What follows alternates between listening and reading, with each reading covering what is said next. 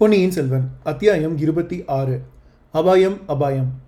ஆஸ்தான மண்டபத்தில் புலவர்களுக்கு முன்னதாகவே வந்தியத்தேவன் பிரவேசித்தான். அங்கே ஓர் உயர்ந்த சிம்மாசனத்தில் கம்பீரமாக வீற்றிருப்பவர்தான் சின்ன பழுவேட்டரையராக இருக்க வேண்டும் என்று ஊகித்து கொண்டான். அவரை சுற்றிலும் பலர் கை கட்டி வாய் புதைத்து நின்றார்கள். அன்று வந்த ஓலைகள் பலவற்றை வைத்துக்கொண்டு ஒருவர் நின்றார். கணக்காயர் கணக்கு சொல்வதற்கு காத்திருந்தார். காவல் படை தலைவர்கள் சின்ன பழுவேட்டரையருடைய அன்றாட கடல் கட்டளைகளை எதிர்பார்த்து நின்றார்கள். ஏவிய வேலைகளை செய்வதற்கு பணியாளர்கள் காத்திருந்தார்கள். சிம்மாசனத்திற்கு பின்னால் நின்று சில ஏவலாளர்கள் வெண்சாமரம் வீசிக்கொண்டிருந்தார்கள். கையில் வெற்றிலை பெட்டியுடன் ஒருவன் ஆயத்தமாக இருந்தான். மிடுக்கிலும் பெருமிதத்திலும் யாருக்கும் பின்வாங்காதவனான வந்தியத்தேவன் கூட சிறிது அடக்க ஒடுக்கத்துடனே தான் சின்ன பழுவேட்டரையரிடம் அணுகினான். பெரியவரை காட்டிலும் சின்னவர் வீர கம்பீரத்தில் இன்னும் ஒருபடி உயர்ந்தவராகவே காணப்பட்டார். நமது வீரரை பார்த்ததும் அவர் முகமலர்ச்சியுடன் யார் தம்பி நீ? எங்கிருந்து வருகிறாய்? என்று கேட்டார். வீர வாலிபவர்களைக் கண்டால் சின்ன பழுவேட்டரையரின் கடுகடுத்த முகம் மலர்ந்துவிடும். நாடெங்கும் உள்ள வாலிப வீரர்களை தம்முடைய காவல் படையில் சேர்த்து கொள்வதில் அவருக்கு மிக்க ஆர்வம். தளபதி நான் காஞ்சிபுரத்திலிருந்து வந்தேன். இளவரசர் ஓலை கொடுத்து அனுப்பினார். என்று பணிவான குரலில் வந்தியத்தேவன் மறுமொழி சொன்னான். காஞ்சிபுரம் என்றதும் சின்ன பழுவேட்டரையரின் முகம் கடுத்தது. என்ன? என்ன சொன்னாய்? என்று மீண்டும் கேட்டார். காஞ்சிபுரத்திலிருந்து இளவரசர் கொடுத்த ஓலையுடன் வந்தேன். எங்கே? இப்படி கொடு. என்று அலட்சியமாய் கேட்டபோதிலும் அவருடைய குரலில் சிறிது பரபரப்பு துணித்தது வல்லவரையன் அடக்க ஒடுக்கத்துடன் ஓலைச் சுருளை எடுத்துக்கொண்டே தளபதி ஓலை சக்கரவர்த்திக்கு என்றான். அதை பொருட்படுத்தாமல் சின்ன பழுவேட்டரையர் ஓலையை வாங்கி ஆவலுடன் பார்த்தார். பக்கத்தில் நின்றவனிடம் கொடுத்து அதை படிக்கச் சொன்னார். கேட்டுவிட்டு புதிய விஷயம் வேறு ஒன்றுமில்லை என்று தமக்கு தாமே முணுமுணுத்து கொண்டார். தளபதி நான் கொண்டு வந்த ஓலை என்றான் வந்தியத்தேவன். ஓலைக்கு என்ன? நான் கொடுத்து விடுகிறேன் சக்கரவர்த்தியிடம். இல்லை என்னையே நேரில் சக்கரவர்த்தியின் கைகளில் கொடுக்கும்படி ஓஹோ என்னிடம் நம்பிக்கை இல்லையா? இளவரசர் ஆதித்தர் அப்படி உன்னிடம் சொல்லி அனுப்பினாரோ? என்றபோது தஞ்சை கோட்டை தளபதியின் முகத்தில் எள்ளும் கொள்ளும் வெடித்தன. இளவரசர் அவ்வாறு சொல்லவில்லை. தங்கள் தமையனார்தான் அவ்விதம் கட்டளையிட்டார். என்ன? என்ன? பெரியவரை நீ எங்கே பார்த்தாய்? வழியில் கடம்பூர் சம்புவரையர் வீட்டில் ஒரு நாள் இரவு தங்கியிருந்தேன். அங்கேதான் பார்க்க நேர்ந்தது. இந்த மோதிரத்தையும் அவர்தான் கொடுத்து அனுப்பினார் ஆஹா இதை நீ ஏன் முன்னமே சொல்லவில்லை? கடம்பூரில் இரவு நீ தங்கியிருந்தாயா? இன்னும் யார் யார் வந்திருந்தார்கள்? மழநாடு நடுநாடு திருமுனைப்பாடி நாடுகளிலிருந்து பல பிரமுகர்கள் வந்திருந்தார்கள். இரு இரு இரு. பிறகு சாவகாசமாக கேட்டுக்கொள்கிறேன். முதலில் நீயே இந்த ஓலையை சக்கரவர்த்தியிடம் கொடுத்து விட்டு வா.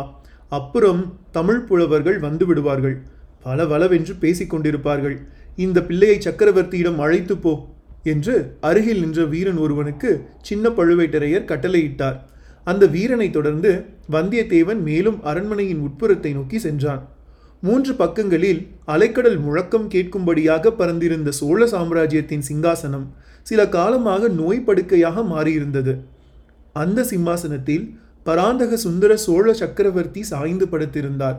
ராஜ்யாதிகாரங்களை எல்லாம் மற்றவர்களிடம் ஒப்படைத்துவிட்டு மருத்துவ சிகிச்சை செய்து கொண்டிருந்தாராயினும் சிற்சில முக்கியமான சந்தர்ப்பங்களில் முக்கியமான மனிதர்களுக்கு அவர் தரிசனம் அளித்தே தீர வேண்டியிருந்தது. அமைச்சர்களும் தளபதிகளும் வேலக்கார படை வீரர்களும் அவரை தினம்தோறும் வந்து தரிசித்துவிட்டு போவது ராஜ்யத்தின் நன்மைக்கு அவசியமாக இருந்தது. எத்தனையோ போர் முனைகளில் செயற்கரும் வீர செயல்கள் புரிந்து அசகாய சூரர் என்று பெயர் பெற்றவரும் நாடு நகரம் எல்லாம் சுந்தர சோழர் என்று அழைக்கப்பட்டவரும் அழகில் மன்மதனுக்கு ஒப்பானவர் என்று புகழ் பெற்றவரும் பெற்றவருமான சக்கரவர்த்தியின் நோய்பட்டு மெலிந்த தோற்றத்தை கண்டதும் வந்தியத்தேவனால் பேசவே முடியாமல் போய்விட்டது. அவனுடைய கண்களில் நீர் ததும்பியது. அருகில் சென்று அடிப்பணிந்து வ- வணங்கி பயபக்தியுடன் ஓலையை நீட்டினான். சக்கரவர்த்தி ஓலையை வாங்கிக் கொண்டே எங்கிருந்து வந்தாய்? யாருடைய ஓலை? என்று ஈனஸ்வரத்தில் கேட்டார். பிரபு காஞ்சியிலிருந்து வந்தேன். இளவரசர் ஆதித்தர் தந்த ஓலை என்று வந்தியத்தேவன் நா தழுதழுக்க கூறினான். சக்கரவர்த்தியின் முகம் உடனே பிரகாசம் அடைந்தது அவர் அருகில் திருக்கோவலூர் மலையமான் புதல்வியான சக்கரவர்த்தினி வானமாதேவி வீற்றிருந்தாள். அவளை பார்த்து தேவி உன் புதல்வனிடமிருந்து ஓலை வந்திருக்கிறது என்று சொல்லிவிட்டு படித்தார். ஆஹா இளவரசன் காஞ்சியில் பொன் மாளிகை கட்டியிருக்கிறானாம். நீயும் நானும் அங்கு வந்து சில நாள் தங்கியிருக்க வேண்டுமாம் என்று சொல்லிய போதே சக்கரவர்த்தியின் முகம் முன்னை விட சுருங்கியது. தேவி உன் புதல்வன் செய்கையை பார்த்தாயா? என் பாட்டனார் உலகமெல்லாம் புகழ் பெற்ற பராந்தக சக்கரவர்த்தி அரண்மனையில் சேர்த்திருந்த தங்கத்தை எல்லாம் தில்லையம்பலத்திற்கு பொன்குறை வைந்து பொன்னம்பலமாக்கினார். நம்முடைய குலத்தில் தோன்றிய பெரியவர்கள் யாரும் தாங்கள் வசிக்கும் அரண்மனையை பொன்னால் கட்டியதில்லை.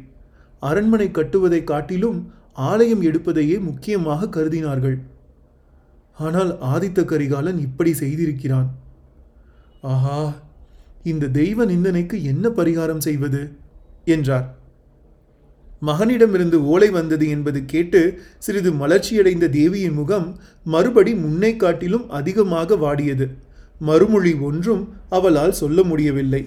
அச்சமயத்தில் வந்தியத்தேவன் தைரியமும் துணிவும் வரவழைத்து கொண்டு பிரபு தங்கள் திருக்குமாரர் செய்தது அப்படியொன்றும் தவறில்லையே. உசிதமான காரியத்தையே செய்திருக்கிறார். மகனுக்கு தாயும் தந்தையுமே முதன்மையான தெய்வங்கள் அல்லவா? ஆகையால் தாங்களும் தேவியும் வசிப்பதற்காக தங்கள் புதல்வர் பொன் மாளிகை கட்டியது முறைதானே? என்றான். சுந்தர சோழர் புன்னகை பூத்து தம்பி நீ யாரோ தெரியவில்லை. மிக்க அறிவாளியாய் இருக்கிறாய். சாதுரியமாக பேசுகிறாய். ஆனால் மகனுக்கு தாய் தந்தை தெய்வமே என்றாலும் மற்றவர்களுக்கு இல்லைதானே? எல்லோரும் வழிபடும் தெய்வத்துக்கு அல்லவா பொன் கோயில் எடுக்க வேண்டும்? என்றார். பிரபு மகனுக்கு தந்தை தெய்வம் மக்களுக்கெல்லாம் அரசர் தெய்வம்.